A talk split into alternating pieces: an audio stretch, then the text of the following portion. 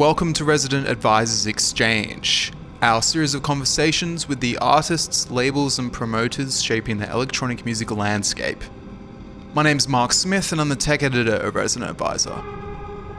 Right now, we're listening to a track called Theo Goes Away by the Spanish artist Jazz. She's playing at today's art festival in The Hague, which begins on September 21st. This week's exchange is with that festival's founder and director, Olaf van Winden. He's something of a notorious figure in The Hague and the European festival circuit as a whole. Growing up in Kenya and coming of age in The Hague squat scene, Van Winden helped put the city on the map in the 2000s, fusing club culture with the then emerging field of media and digital arts. He's of the view that culture should move out of institutions and into the public domain, and he's often organised works that disrupt and alter public space in thought provoking ways. He's not one to flinch from confrontation and often asks difficult questions of those in power, which has seen him arrested and even beaten by police various times in recent years. Speaking to RA's Holly Dicker on the eve of this year's edition of Today's Art, he tells the story of his transformation from a DIY instigator to a key cultural figure in the Netherlands and Europe at large. As always, you can find our full archive of exchanges at residentadvisor.net and follow us on SoundCloud at ra-exchange. The exchange with Olaf van Winden is up next.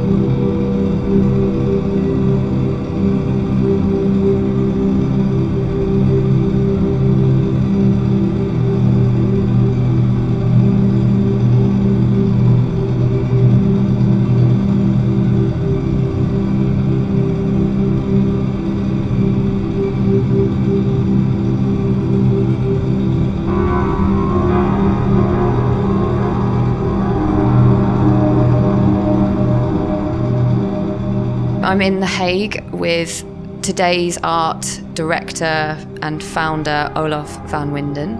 Olaf, you were actually born in Kenya. Can you tell us about why you decided to leave and why did you choose The Hague? Yeah, well, indeed, Kenya. Uh, it's a while ago, uh, and I think the decision to leave was not uh, only my decision. I was still uh, uh, with my parents back then. Uh, I'm born in Kenya, uh, and uh, the rest of my youth I lived in West Africa. Uh, after Kenya, we moved to Togo, to Ivory Coast, to Mali, and then to Burkina Faso. I went to school in Bobo Dioulasso and in Ouagadougou. I did French school, and at some point, my parents decided to go back to Europe. Um, in this case, Netherlands. My father is Dutch, my mother is French. Um, mainly also based on, uh, I mean, for educational reasons, uh, to continue studying. And then, uh, since my father was working for the Dutch government, the government is here in The Hague, the Ministry of Foreign Affairs is here in The Hague. Um, we uh, moved to The Hague. So there I was as a 16 year old kid, uh, raised in Africa, uh, suddenly in, in, in Western Europe, which was actually quite a shock, I have to admit so when I had to make some choices here uh, to follow the rest of my life, I was like, okay, what uh, what can I do to uh, what will guarantee me a way out of uh, of the Netherlands and what can give me a way back to the rest of the world? Um, so I decided to study hotel management, and The Hague happens to have a, a very famous hotel school. Um, so I signed up and uh, I uh, I studied for four or five years here in The Hague, and that's the reason actually how I came here.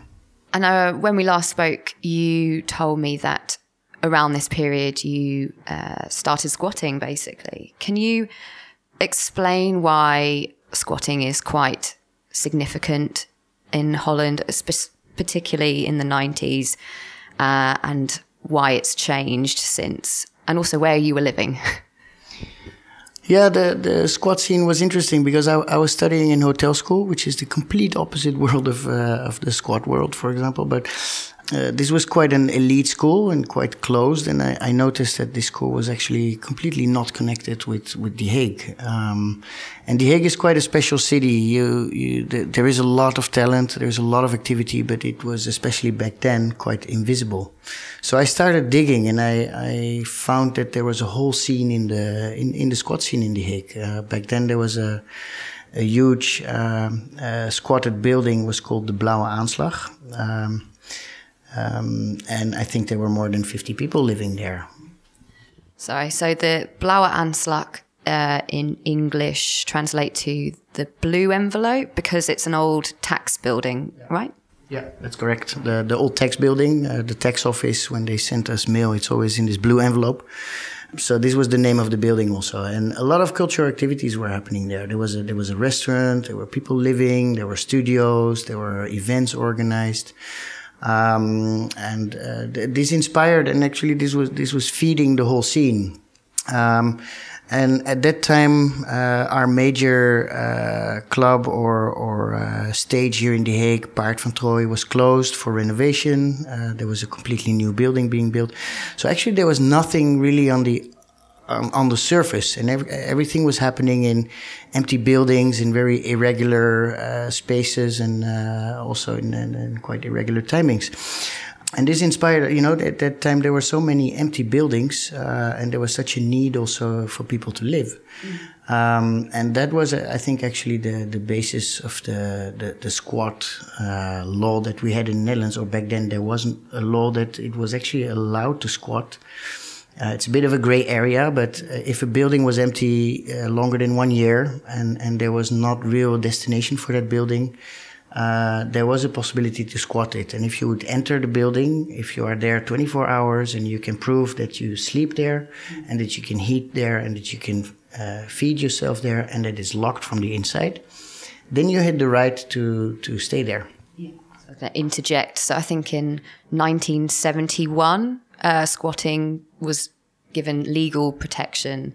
And I think as long as you didn't, um, there was no uh, evidence of breaking in or violent entry, then everything was okay yeah, and also I think that there was a bit of an unwritten rule in squatting, like you would not squat from private people. Um, you know that that's already if, if someone loses his house or cannot pay it anymore. That, that this was a, a, bridge too far, but from uh, empty corporation buildings and things like that. Uh, so really trying to use the space.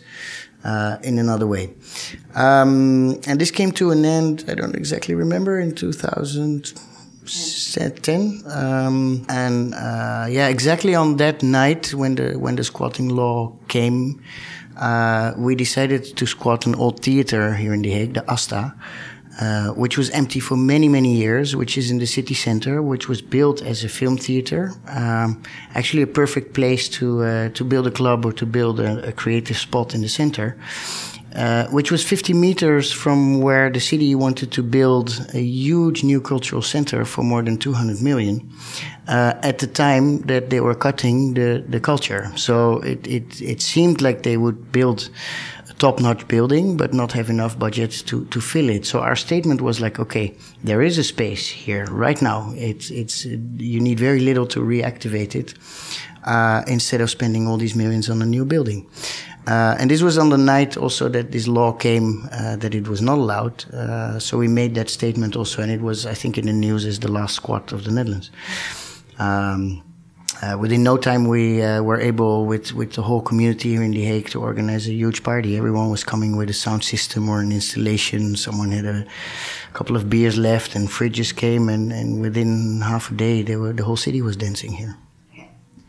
So, speaking of squat parties, the Hague is particularly famous for one, Bunker Records. And um, I believe you met Guy Tavares as a 20 something in a squat, in the squat that you were living at. The, uh, what's it called again? Um, I, I, was not living there myself, but uh, uh, Guy was living there in the in the Blauwe Aanslag. Uh, uh we were doing other parties. We were doing actually drum and bass parties with my former partner Errol Vaas in an old squatted basement supermarket. these parties were called Drum and Feest. And uh, Guy was living in the Blauwe Aanslag, and and uh, uh, yeah, I met him there when when there was one of these parties, uh, one of the the old school uh, uh, bunker parties. Um, can you describe what was happening and who was playing? Um, I don't know who was playing anymore, but uh, probably Denny Legowelt was was there, Orgue Electronique was there. Uh, the setting was a very dark, humid space. Uh, I think one strobe that was uh, operated by Guy, also still back or, already back then, uh, with different frequencies. A smoke machine, and then mud until your uh, until your your waist actually.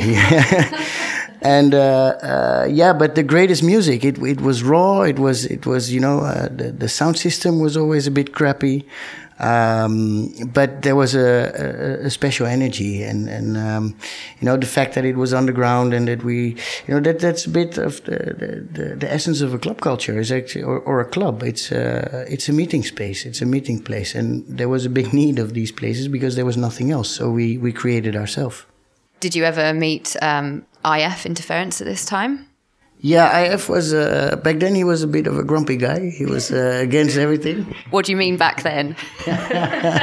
well, in the years, I, I also noticed that it's a very sweet guy with a lot of humor and everything. Uh, yeah, I think he was. Uh, he started with with the record store, Hot Mix, and and uh, the Bruine Planeet, and Naast Asta, which was actually this was a venue next to the Asta, this building that we talked about uh, just before the last building that we squatted on, on that night, naast Asta. And um, yeah, uh, the, the, interesting thing is that these scenes were actually totally not connected back then. Like uh, IF was doing his thing, uh, Bunker was doing its completely own thing, and then there was uh, Clone uh, in Rotterdam, which actually bundled these kind of things as a, as a distributor and with the record label. Take us back to these drum and bass parties. Um, why drum and bass? Um, it was a style we were interested in. Um, uh, there was uh, quite an active uh, skate scene here in The Hague, and the skate scene was very related to drum and bass. I think also we saw electronic music coming to Europe and to Netherlands uh, at that time. Uh, house and techno, and and we always looked also for different styles. And drum and bass sounded very fresh back then. Mm-hmm. Uh, and also other organizations were doing other types of music. So we found our niche in this field, and uh, um, it fitted really well to that basement atmosphere. What we were doing there, uh, it was in the main shopping street in the middle of the city, the the Grote Marktstraat. Um, there was no sign. There was just a blue door, but people were coming from Belgium, from everywhere, just to find this blue door on these irregular parties. Um, what sort of acts were you booking at that time? Uh, we worked a lot with uh, with with local acts, but uh, we also managed to have Grooverider there and uh, uh, LTJ Bukem and these kind of things. So yeah, a lot of the UK scene was coming here, uh, but there was also a very active scene here in the Netherlands, in in The Hague, in Rotterdam, and it was a bit you know drum and bass, breakbeat, this this whole fresh sounds back then. Yeah. So when did you decide? Okay now it's time for something bigger. Let's try a festival. Well, actually, when, when we had that basement, um, which was an illegal place, um, we started to communicate with the city. Uh, like, hey, uh, you know, this is a place in the center of the city. The city is in real lack of something like this. There's a bad image here. Can't we legalize it? Can't we start to rent this building? Because uh, then we can seriously invest and build on something. Um, because you were also, um, as well as throwing parties in this space, you were connected with the Art Academy and hosting exhibitions. Yeah.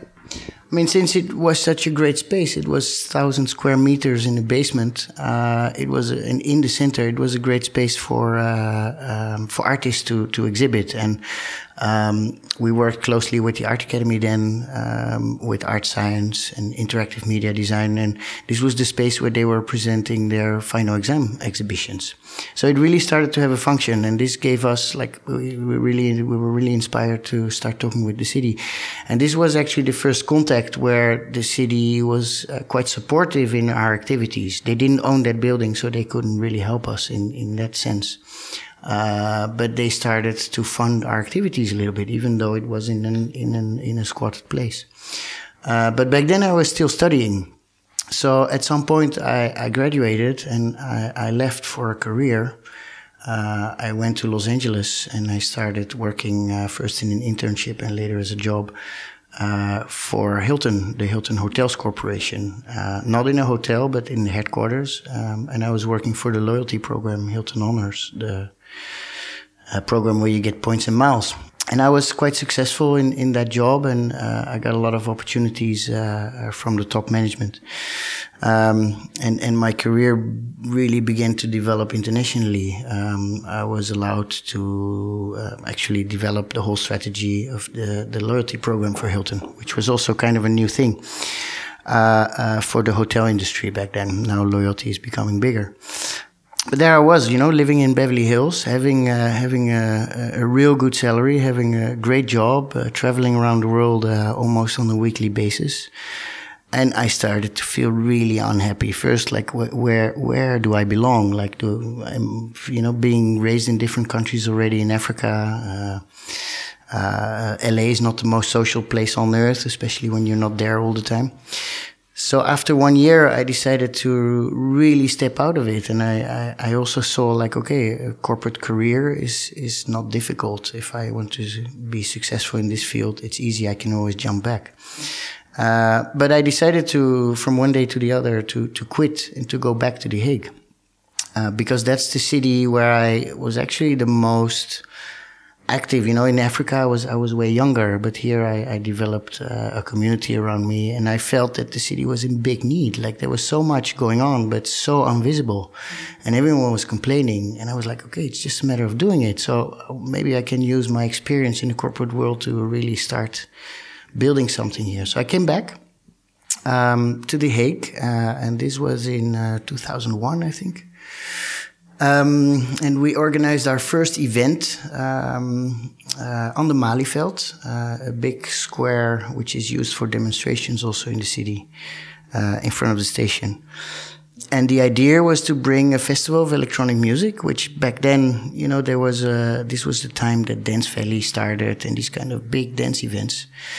Uh, and we already then we wanted to bring a more alternative sound. So I we, we had a, a, festival with five stages, and there was one electro stage with IF, with Legowelt and these guys. And uh, this was not the case in all these other dance festivals but also I wanted to do something more. Like uh, I felt always like uh, treated as a cow when I would go to these dance festivals, like you know these uh, dirty toilets and everything. And I wanted to have something more, like that you could have proper food, that it was well designed, uh, that actually the the the design were made by artists, that you would have installations. And I I saw also a new art form arising. Um, you know the traditional cultural world is is really segregated you have the the visual artist is in the museum and the, the performer is in the theater but with the new technologies and things like that there was a new art form that was more hybrid and more crossovers between sound and image and um, uh, I didn't see that happening yet, so I decided to integrate that in, in the in the concept. So we did our first festival. It was uh, it was a massive success in terms of attendance and, and reviews and people like uh, who was showing up, but it was a complete disaster for ourselves because. Sorry to interject. So this was called Sound Vision. Sound Vision, yeah. Uh, as the name says, the the combination of sound and, and vision so a, a big uh, uh, failure for us because we made really all the mistakes we could make as a beginner. Uh, I think we had 25 colors of wristbands, and the bars didn't knew which one uh, were um, allowed to drink for free. So at the end, everyone drank for free, and everyone came for free, and it was like this free party that everyone is still talking about. Yeah, that sounds amazing. but uh, um, wasn't the biggest issue um, to do with sound?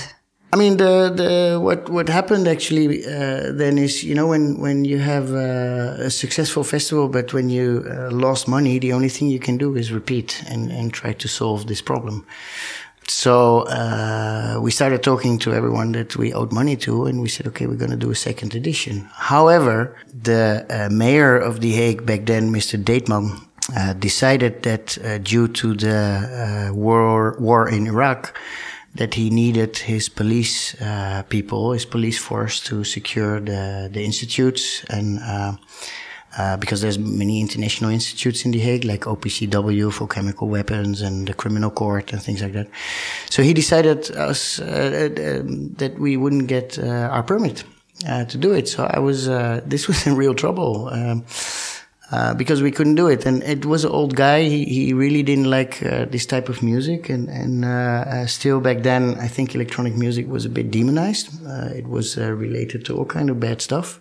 From that um, perspective, so immediately we decided to go back to go inside and to then, if it's not possible outside, then approach the cultural institutions because we also saw that the cultural institution had a big problem in, in attracting a young, young audience. I once went with my mother to a Netherlands Dance Theater premiere, um, and uh, it was it was totally abstract. The music was done by Ryoji Ikeda. Uh, but when I looked around in the room, there was only people above 75. So I was like, well, there's a big problem here. Why don't we combine all these things?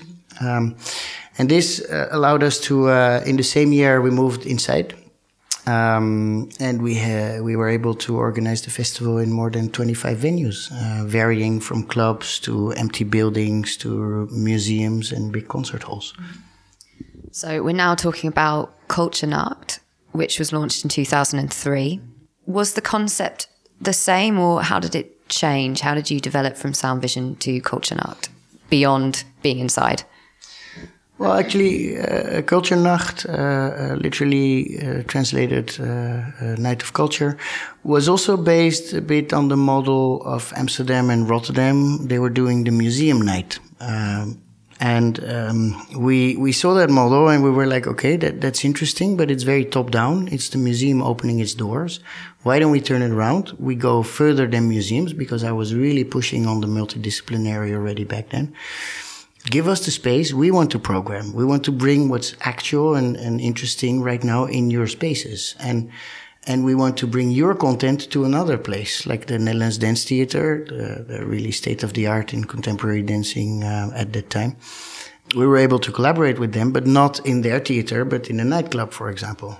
So this mix of disciplines and these collaborations with uh, uh, with all the institutions here uh, gave us a, a, very strong platform to continue. And uh, the first and the second year uh, that it happened, it was it was really successful and the city saw it and, and also were really interested in it because, uh, like I said before, um, the image of The Hague was always really bad for, for a young audience. I remember when there was nothing, we would take the night train to Rotterdam and then come back, and the city here was empty. Is there any reason why? Is there an explanation, or what do you think? What's your personal take on that? Why it was like that? Uh, I think The Hague is a, is a very formal city. You know, it's it's the the uh, political capital. The ministries are here. The the um, whole government is here. All the embassies are here. It, it's technically the second uh, United Nations city in the world. Uh, third, sorry, after New York and Geneva, uh, with with the criminal court and uh, these things. So it's it's attracting a lot of expat. It's it's actually a beautiful city. It's it's very green. There's nice buildings and and there's the beach and everything. But it, it doesn't have a university, um, so there is uh, maybe a bit less young people, or, or when they are finishing high school, they leave to another place. And uh, yeah, I think there's, I don't know, it's it's a bit the the um, I think that the city was also not very supportive in, in, in creating spaces and um, had a different mindset in how to, uh, you know, they, they even came up with the city marketing slogan, The Hague International City of Peace and Justice. That's not super sexy. Um, and, and even if you go to that theme, which is still actual right now, we, we had that theme, we attacked it several times in our festival campaigns. Uh, but a while ago, I, I, I, even wrote a letter to the mayor and I said, you know, if you want to be a city of peace and justice, why don't you create, create a safe house for, uh, uh, Edward Snowden or Julian Assange? You know, why, why don't you say, okay, come to The Hague, you will have a fair trial here. But, uh, apparently, uh, peace and justice is something else. what was, what was the mayor's response to that? Uh, that uh, it was not uh, uh her responsibility to uh, take care of uh, of Julian Assange and and Edward Snowden and these kind of things. Whereas I think, well, then then don't use the don't don't market your city as a as a safe place for these people. So we'll come back to that attacking the peace and justice thing in a bit. So you had a couple of couple of editions of Culture Nacht, and then in 2005 decided to change the name to Today's Art, which you are currently operating under today. Why the change, and was it anything more than just a, a name change? Yeah, the change was um, uh, for several reasons. Um, first, you know, like I said, museum night, culture night, it really had a context in the Netherlands. Uh, um, it was it was based on uh, on a, on a specific uh, concept that people knew here. Being raised internationally, uh, uh, already my ambition started to grow further and, and to see, okay, what's possible also outside of The Hague. how can we build collaborations? Uh, I started connecting with uh, Club Transmediale back then, now CTM in Berlin. Uh, asked them if we could have a collaboration. Um, very quickly, I got in touch uh, with the scene in, in Detroit through Derrick May. Um, and, and we were talking about the collaboration there. And I realized that the name Culture Night in Dutch has a context, but in English it didn't sound really appealing or, or, or something that uh, uh, would work so this was one first reason to, to think about a new name, to be more, uh, to, to have an English name or something more appealing on that sense. A second thing is that The Hague was uh, for many years uh, hosting the North Jazz Festival, famous jazz festival.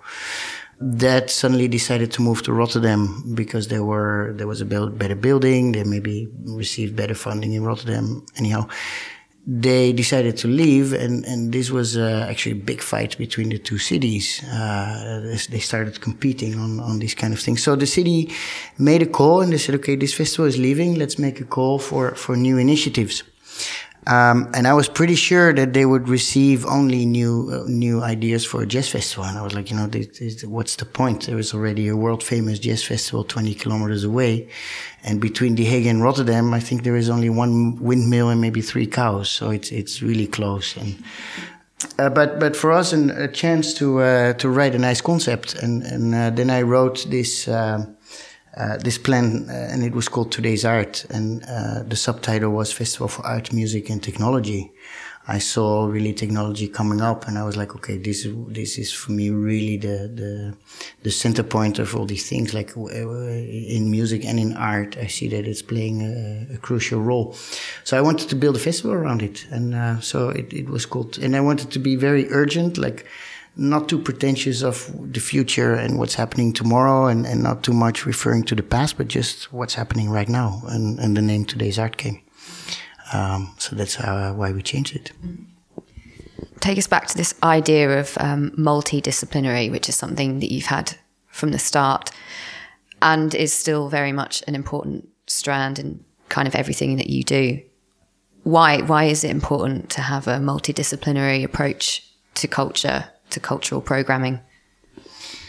Yeah, like, like I said, uh, there was this new art form uh, uh, rising through uh, through the use of technology, and artists are are always um, quite used to uh, adopt these new technologies quickly and, and see what they can do with it. More and more, you saw the crossovers between these disciplines. there was not really a platform for this. Um, and I thought it was really time to address, you know, art also in a broader sense than just art with a capital A, but but maybe talk more about creativity. And creativity includes all these disciplines. It's uh, it can also be design, it can be fashion, it can be architecture. So we got interested in all these things, and and I really wanted to uh, to bring to an audience a program that would really uh, be that was diverse and that would inspire. Um, and through the, the new collaborations that we started by working abroad, I, it was really also, we felt it as our mission to our discoveries that we see there to bring it here. And, and club culture has always been, I think, the, the center point of, of what we're doing. Like electronic music, club culture was the basis of, has been the basis of, uh, of the whole concept and club culture not so much you know there is i think a different there is there is the discotheque and there's the club the discotheque is loud music and a lot of beer the club is is a social place is a place for gathering is a place especially in the 90s you know the, the club culture in berlin uh, these were places where where uh, philosophers writers politicians would would gather in a free environment and and for me also a place where a lot of innovation had happened. You know, the, the visual culture with the VJ culture back then. This created a whole scene um, that that I wanted to uh, explore. And I always said, let let's not specialize ourselves too much in one direction, but let's try to be quite generic in all the direction and be very open. And I think another important element to what you do is um, reclaiming and reinventing public space. You've had quite a lot of disruptive art pieces happening over the years. Can you talk about some of them and why disrupting public space, especially in The Hague, is so important? Well, the, the first question is actually to, to whom belong this public space? Um, and and I think it's us, the general public. It's it's our space. But reality is that actually it's, it's quite different. Um, the way it's structured, the way it's planned, and everything. Especially city centers. I think uh, most city centers of, of uh, middle-sized or big cities in the world they start to look the same. There is a there is a monoculture going on, and it's all organized. It's all um, actually the, the the square meter price is so high. It's all planned by project developers and there's big economic stakes. Um, so every square meter needs to be sold. And to me, pub, the public space is something different. It's something that we use where we don't need to consume and where we can be free. Um, and and this city specifically, the, the city center is is almost only shops. So at eight or at nine in the evening, the shop closes and everyone goes home, and the city is empty. And then you need to put cameras and put police guys to secure this public space. Uh, here they were always afraid of the youth culture and the club culture, so they were pushing even these initiatives to the outside. And and then what what what's the end is a dead city. So I was always trying to to show the city also how can we use it differently? How can we uh, uh, inspire the people to come and just hang out. Uh, um, you know what what's very successful in most cities is is just a, a, park. Look at Central Park in New York. You can just go there and sit there and uh, this this creates already an atmosphere. Uh, yeah, by using the public space and by disrupting it sometime, or, or um, I, I, always use the example, you, you, know, the in, in design it's called the elephant path. If if there is a park and the designer said that you have to walk like this, but people actually walk straight over the grass and there is a new path coming, uh, this is exactly what I mean. Let, let us use this public space and something else will come out of it because we don't design it from a drawing board from a, from above, but we use it. So yeah, we, we tried to, uh, we, we did some large scale installations. We once had a, a landing strip, um, with 148 speakers facing the wall in over in a shopping street over a distance of 400 meters. And this was, uh, uh, we created a landing strip, with the sound of a Boeing 747 uh, running through that street every 15 minutes. Uh, one year we made a concert with 12 trains at Central Station The Hague. It's a final destination station because it stops. There's the sea there. And it's 12 tracks. And we approached it. We made a sound installation with it. The whole station was wired uh, contact microphones everywhere, even inside the trains. And actually, the trains were symbolically the faders on the mixer. So when they would come in and out, this would amplify the sound. Huge piece, uh, but super disruptive because this was done at the most heavy traffic hour of the day.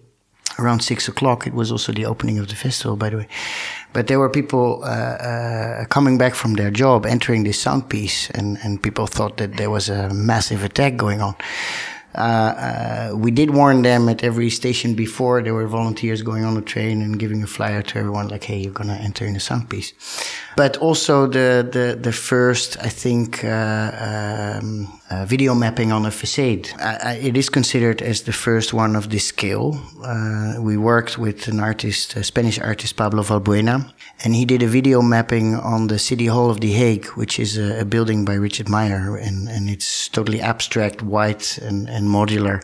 So it was the perfect canvas to project something on it. But this was before there was software for mapping. So he, he was there in a container for more than, than two weeks, mapping everything by hand, creating his own software. Uh, but this was a huge piece, and everyone was really impressed by this. Um, so we tried also, and, and the point was um, in this digital art, media art that developed further. Uh, back then, it was considered very niche and, and quite nerdy and technological. And, and I wanted to bring this outside, not only inside in, in, in closed and dark spaces, but to really bring art and creativity to the public space and to confront people uh, on, on another level. It's this idea of bringing together high and low brow or elitism and DIY, which I think is another another element. Yeah. Well, the, the, the, I used uh, quite often the the sentence, you know, highbrow, lowbrow, or maybe no brow. I've noticed that's a title of a book on your bookshelf. Exactly. that's uh, that was that's a big inspiration. because we were pioneering in this field of media art and things like that, um, we became quite specialized. And, and uh, because of this specialization and, and having a community of artists and followers behind it, in, in 2011, 12, I was asked to become the director of the Netherlands Media Art Institute. So I went even in these higher arts fields, um, um, found a direction in there as well. But for me, it was always about connecting and, and bringing it down to uh, a simple level that everyone could understand. And, and that's also my critique to art. Like, uh, personally, I don't like museum. It's more like a mausoleum. Um, and I, I, really want to confront as many people as possible in, in the largest sense. So the public space is the best. Uh, but the public space is also sensitive. You, you are uh, touching all kind of uh, backgrounds and, and you have more responsibility. Uh, a very simple example: if you if you have a, a, painting or a photo of a naked woman in a museum, it will be considered art. If you have this in public space, there will be a completely different reaction to it. But then again, I think this this does not necessarily need to be planned. Let let people use their space. Let people be creative in in how they use the environment and things like that. And has this sort of disruptiveness, this rebelliousness, ever got you into trouble? Mm, yes, several times. Um, I always uh, uh, managed to get out also, but um, uh, I had quite some. Um, I have quite a history of uh, contact with police and um, and and and even um, have seen prisons from the inside. Um, first year was in um, in well, you know, when you squat, you have contact with police. Uh, and, and when we uh, were having this squad, we, we were actually in good contact with police. Back then, in these years in, in The Hague, Rem Koolhaas designed a, a tram tunnel where they would have like two stations and the, the metro or the tram would go underground. And like most of the building projects in Netherlands, it took way more longer than, than, than needed and it went five times over budget. So this was uh, uh, this tunnel was was empty for a long time. Plus, it was built next to our basement squat, and because of the build of this tram tunnel, we started to get uh, water in the basement.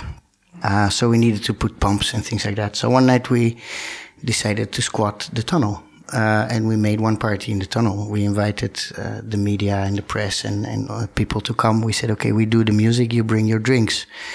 Uh, the police came, of course, within within half an hour, and but we were in good contact. So we said, okay, don't put out your uniform and come and see, and, and you will see it's it's really great. They gave us the permission to continue one one hour longer. So there was always that you know that there is a, it's a bit this cat and mouse game, but uh, you you always stay within the limits. You don't bring people in danger and things like that, and it's all fine. But in um, in 2009 we were uh, thinking of the the festival's programming uh, which as the name says today's art it's it's very on the ac actual uh, things that's happening around us in the world. And in 2009 was um, uh, the year that the financial and economic crisis really kicked in on the world. Uh, there was a big problem with the swine flu. Uh, the elections in Iran um, uh, just finished, and, and the, the, the, young generation went into the street and protested against the result.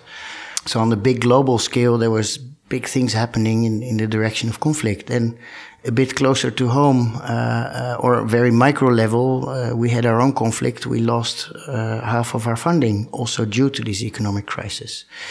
And, and thirdly, the city I live in, and the city we organize this festival, The Hague, um, is, is where the criminal court is and is where the conflict management of this world is trialed. So we decided to address conflict, and, and conflict is um, um, uh, actually we tried to address it in a very positive way. We had a subtitle underneath: "Conflict is the beginning of consciousness." You you need a conflict before you start to realize. Uh, in this, that's the same idea. Like peace doesn't exist if you don't have war and and the city marketing slogan of the city is the Hague International City of Peace and Justice. So we in in the term of or in the idea there's no peace without a war. We turned it around. We said the Hague International City of Conflict. The campaign was very powerful because we also realized conflict has a lot to do with power. Uh, so we made images of, of very powerful leaders, and, and one was a dictator, and the other one was a suicide bomber. And both the images were my face, very photoshopped, and, and the dictator was a mix of my face with Assad from uh, Syria. Uh, and the suicide bomber was with all the symbolism that you would see on these pamphlets. Uh, and second, we um, showed, we brought conflict very close to home. So we had a poster with a, a crater in the city hall, and we made little uh, films for YouTube where a plane was crashing into the Ministry of Culture, and, and they were all faked with cell phone recordings, and, and this was spread out over the internet.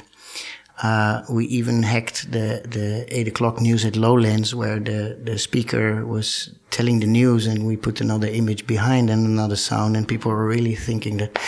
So th- there was a clear message in it. There was, it was also very clear that it was presented by today's art, but this campaign started to, to go on the internet and the images of the burning city hall, the poster was hanging in front of the American embassy. I remember it's a beautiful image.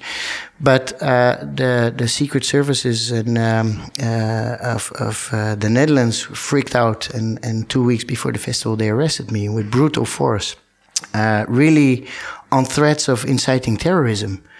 Um, and then I realized, like, fuck, there's really a problem in society. You know, we, we live in this tolerant country, um, but apparently there's fear. And this was also the time when right wing governments were coming up, and, and this fear in society was, uh, you know, me being arrested. The, uh, the the the interviews I had in in the in the police office or in jail were really on the highest level of. Uh, um, um, I call it. It was the national coordinator of terrorism who was who was interviewing me, and then we went all oh oh, you know, and I had to to look at my YouTube films on an old crappy bash computer with a crappy internet connection, and I said, you know, if this is your research on cyber terrorism, uh, I'm not going to tell you anything. You're going to find out yourself. I was released, and and uh, uh, immediately, I mean, I, I, still had two weeks to organize the festival, and I, I, invited the mayor to come and discuss this issue because actually it was the mayor that put his signature to arrest me, and I didn't understand because I, you know, I'm funded by this city. I'm uh, uh not famous, but people know me in this city for doing this. So. Um, so this was the first time conflict uh, is the beginning of consciousness, and, and the year after it, it it was nominated for the Dutch Design Award. This campaign. Um, so, what was the outcome of uh, the discussion with the mayor at the festival? The the mayor um, uh, was very distant, uh, and I started to realize that the problem was way bigger than I ever expected. The uh, this was a new mayor, uh, Mr. Van Aartsen, and um, uh, he used to be the minister of foreign affairs. and a couple of years before, during the war with Yugoslavia and the Netherlands had uh, had, had uh, an, uh, quite a controversial role in Srebrenica. Since he was Minister of Foreign Affairs, he was very involved with this topic, and apparently in that time there was a lot of uh, infiltration from Serbia inside political organizations while I was addressing the theme of conflict in the campaign, we also have had, of course, a program which was about conflict. And I invited a curator from Serbia to make a program with artists from Montenegro, Serbia, Croatia, Slovenia, Bosnia Herzegovina, etc. This program was political, uh, and we invited also the ambassadors of these countries to be at the opening and some uh, quite left wing journalists to be there and to write about it. So my campaign, plus this program, plus this thing with Srebrenica in the back, and this mayor that just became mayor in the city, and and had to deal with this. This was a cocktail that was very poisonous. And and when I asked him, he said, um, uh, "We will talk about this when you after your trial, because I don't know." So actually, a year later, uh, the trial came, and uh, and and it was uh, I was discharged, and and then the mayor uh, stepped up to me and he did the opening of the festival afterwards. And he apologized in front of everyone. He said, As you know, Olof and I had some rough beginnings, uh, but I really respect this festival. I'm happy it's here, blah, blah, blah, blah. How's today's art sort of, what's their relationship like now with the city? And I guess it must be another mayor now.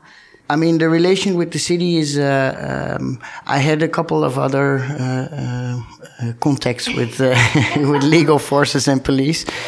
The the one was with, with the squatting law when when the, on the last night. Uh, of course, this was amplified because there was news around it. It was on the last 24 hours of this law so again, the news came, and uh, you know you have to imagine at that time uh, I had a board because we are a non-profit foundation, and there is a board also operating.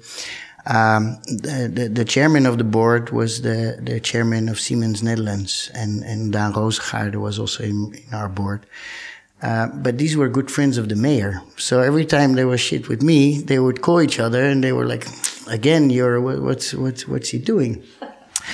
Um, then the budget cuts came in uh, in 2012, and there was a, there was a protest from cultural institutions because really a lot of institutions, also the big ones, were cut for half, and, and some were even cut for 100 percent. Mm. At that time, I was also director uh, of the Netherlands Media Art Institute in Amsterdam, and this institute was cut for 100 percent. So there was a protest, and on that night, uh, uh, people started, um, on the night, that it was a 24 hour protest, people started a big walk from uh, Museum Boijmans van Beuningen in Rotterdam mm-hmm. to The Hague. So they walked in the night. And I decided not to walk, but I was like, shit, they will come here in the city. There will only be two shawarma shops open. You know what? I'm going to open a club or I'm going to make a party for the people coming. So we welcomed them in the club. They danced till the morning, and then we went to this Malieveld, uh, this protest field, uh, for a protest. And I think there were 10, 15,000 people. Highly respected directors of the biggest museums and, and things like that in the Netherlands. Uh, this was on the day where they would sign the, the cuts. So we went to the, uh, to the parliament building and we were sitting in front and then the military police started to attack and I was first in line and I was completely beaten up uh, and jailed again and, and uh, uh, with half broken neck in um, in jail uh, without uh, and, and I didn't do anything. So again I was trialed and the trial came one year later and, and again released. But this was the third time. So I have a bit of an image of being a conflict curator, yes. And um, uh, on on one hand there is there is huge respect because we are pioneering in the city at the same time when when we when we started it was also very weird what we were doing it was even in the funding there was no structure to fund this hybrid art there was funding for music for theater for dance but not for this crossover disciplinary thing um, and now I see a clear difference is that actually these form of art are becoming mainstream. The artists that we were programming 10 years ago are now doing their solos in Tate Modern or in MoMA. Um, so this field grew, and, and also our reputation reputation grew in that sense, and and somehow we're highly respected, but we're seen a bit as enfant terrible, for sure. so let's bring things a little bit up to date. You are in the throes of preparing for the 14th edition of the festival. What are some of today's art themes, political or otherwise? What are you kind of addressing with this festival? Yeah, this year we will. Um, last year it was a lot about data and, and uh, amounts of data. Uh, now we will go more in the direction of um, um, we call it bubble visions. Um, there is so many parallel worlds actually. Like I realized when I was visiting Transmediale in the winter in Berlin. Uh, the narrative was all uh, about fuck Google, fuck this, fuck that, from a very Western perspective. And uh, I started to realize, like, you know, this is completely irrelevant if you live in China because there is no Google in China, or if you live in Verkehrsdugu or in in a, remote place. So, but but still there's data, and still there is a lot of technological um, uh, improvement.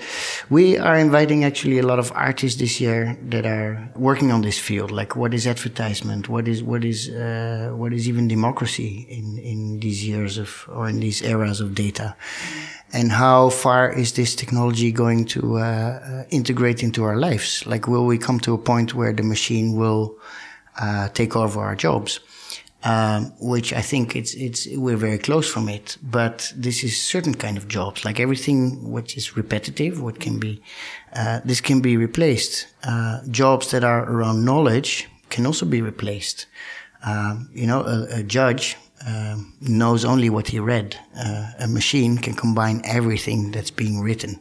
Same for a doctor. Um, but creative jobs is a different thing. The machine has no creativity. So that's um, I think actually that creativity and art um, uh, have always been considered soft capital. You can even see in the, the budget cuts in 2012.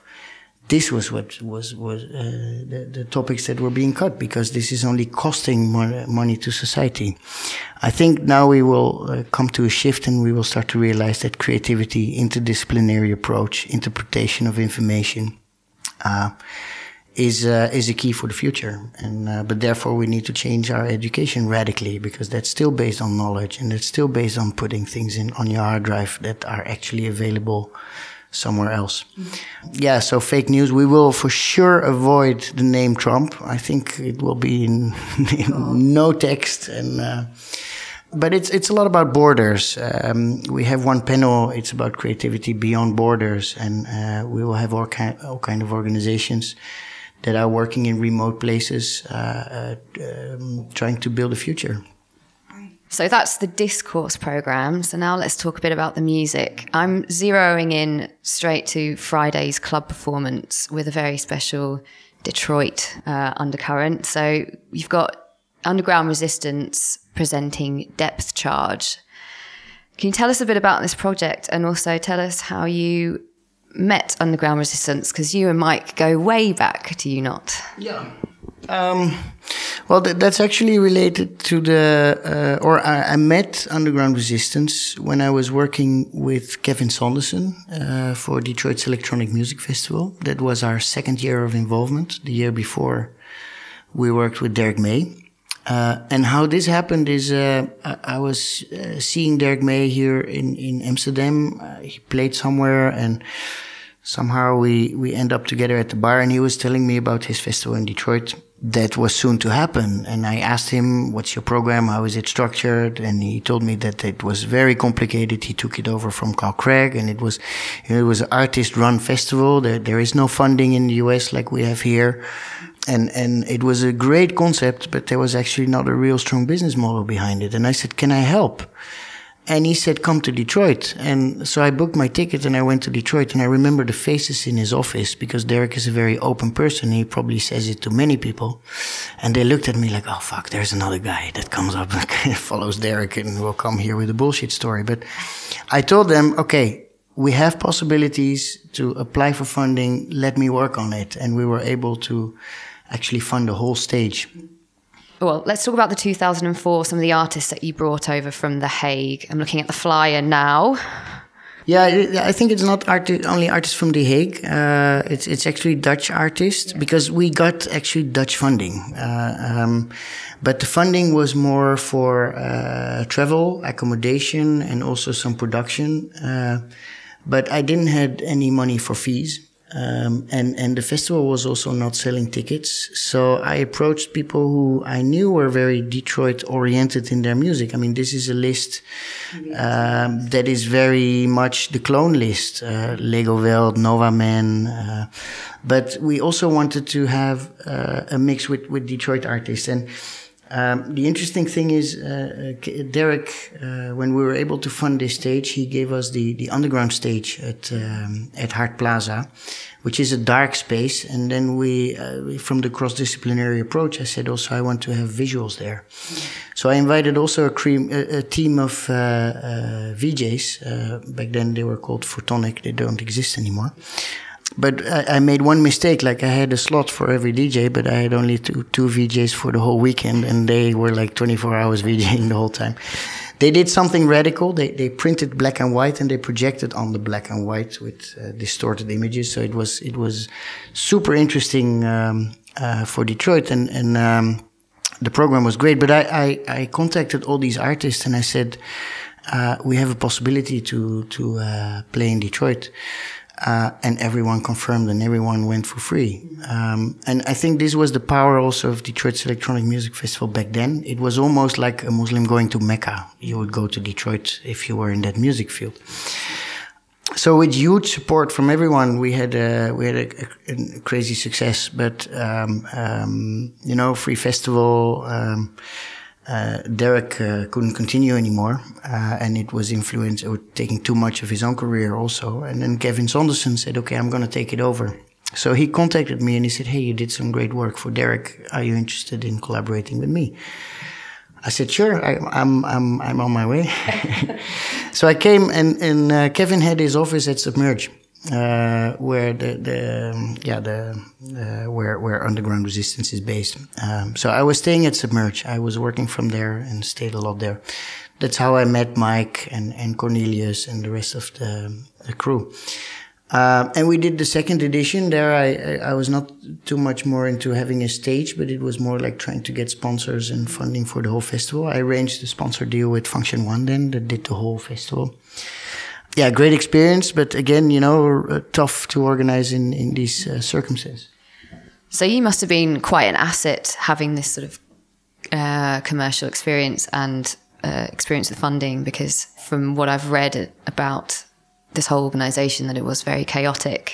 Yeah, I mean, uh, uh, what do you expect? Touring artists um, and and running a festival like this is a huge responsibility, and there's a lot of money involved, and yeah yeah, I have to say that the city was was uh, very unsupportive. Also, um, it was almost like you know we would bring in funding from uh, from abroad, and they would almost try to tax it to get the funding back, instead that they would go to the artist. But you know, still that that that vibe that was around DMF, uh, what I felt uh, so powerful. Then it's like you know all these artists like Carl Craig, Jeff Mills, all these guys imagine they, they have their career outside of Detroit. So their families, their community there, they have actually no idea what these guys are doing. And then once a year, there was this music festival where the rest of the world would come with highly, high respect to what's happening there. So the backstage was always full of families barbecuing. It was such a great atmosphere and such, such a motivation to support and to work in something like this. So the year after, uh, uh, when yeah, it, it, it, it, seemed completely undoable to organize it in such a way. Um, then the city opened a, a bid or, or, did an open call, and I think Paxahau came in and made more a commercial model with ticketing. I remember back then we had a bit of talks also with with Mike. Uh, can we do an alternative version uh, next to it, or because we thought that the ticketing was the the the thing not to do in this festival. It should remain a free festival, really artist driven, uh, no matter how hard. Uh, but yeah, you know, the, the, whole point was also like I got involved, but I, I, also realized like, yeah, I'm this white kid from Europe in this this African American community. I don't want to be pushed forward as the one leading this festival. So leave me please in the back, and and uh, um, uh, I want to arrange uh, uh, things more on another level, but I don't want to be the front man of this festival. So that that was in 2005, and I guess you ha- you and Mike have carried on a relationship. Sort of, uh, you told me last time when we, last year when we spoke that you went on tour with Underground Resistance. Yeah, we, um, you know, I, I got really impressed by the whole attitude and the whole philosophy behind uh, the music in Detroit, and, and not only in techno, in, in many. Like Detroit is actually an amazing city for music, but um, the approach of underground resistance so supportive to actually try to create an opportunity for kids uh, in in their community to step out and to get a chance for an international career. That appealed very much to me, and um, of course, there was already people knew about underground resistance. They they played at Tresor in Berlin and these kind of things. But um, I invited them to play uh, in the Netherlands, and it was one of the uh, first time that they came. And it was, I think, they played in the Paard with Interstellar Fugitive, and we had a whole program. First, uh, a screening uh, of a film, then artist talks, and then they were on stage. I think the whole techno world of Netherlands and, and Belgium came. I think if you would have dropped a bomb there, they, they wouldn't have been techno for another two years being produced. Uh, but it was it was great. But there uh, there was also a bit of um, how to say not jealousy, but there were a lot of people that were like, "But who who is this guy who is suddenly inviting underground resistance here and and taps into this network and." Uh, which is not in the field of clone and these type of things. But we invited them, huge success. The year after they came, this was the moment where they took off their masks for the first time here in The Hague.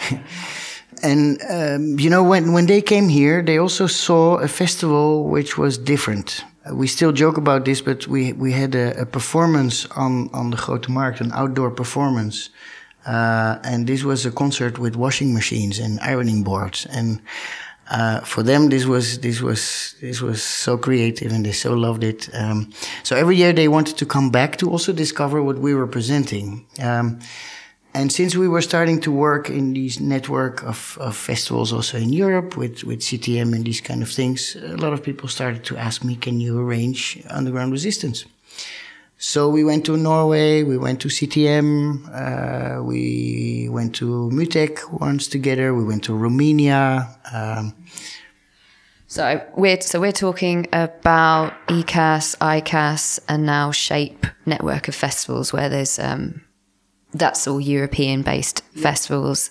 There's another one called We Are Europe, which yeah. So all the all these networks, and I think uh, you know a, a, festival like Today's Art, and and many of us these independent festivals. Um, we uh, always have a lot of collaborations, and, and I think this is also the power of it. Um, it it's quite a um, actually a small scene internationally. Uh, and we realized that it, it makes a lot of sense to collaborate, to develop our artists, to develop our audiences, and, and sometimes also to help each other with funding. Some have access, some not.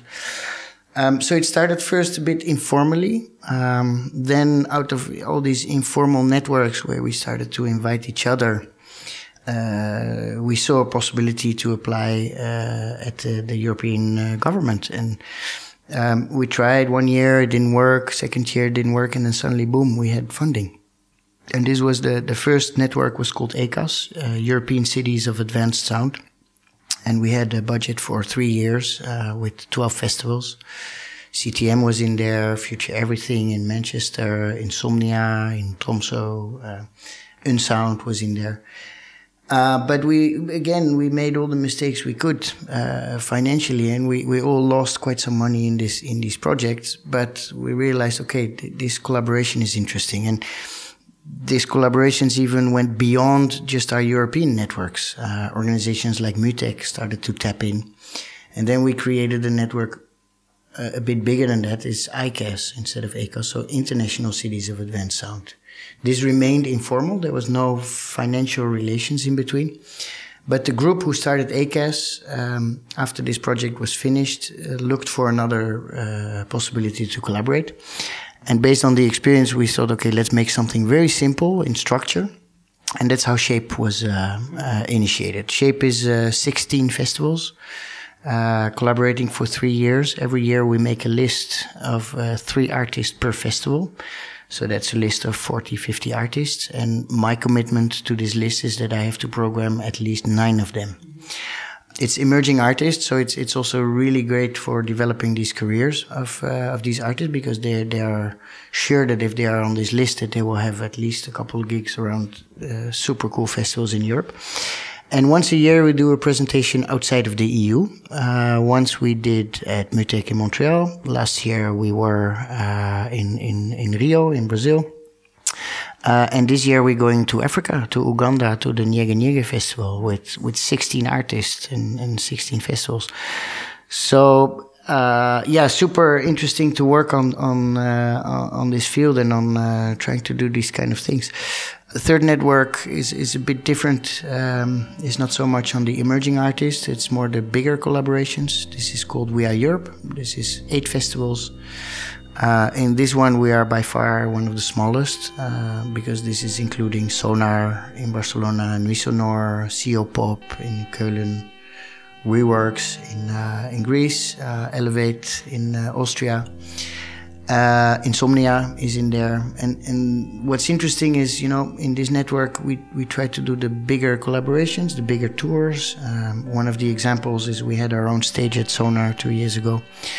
Uh, and we commissioned anti-VJ and Dopplereffekt with a new project. It was premiered there. Uh, but the interesting of this network is you have a, a very big organization like Sonar, uh, and you have an organization like Insomnia in Tromsø, Norway, run by volunteers. Uh, but still, this network it, it functions amazingly. We finished the first cycle, and we just heard that we have another three years of funding from the EU, so this will develop even further.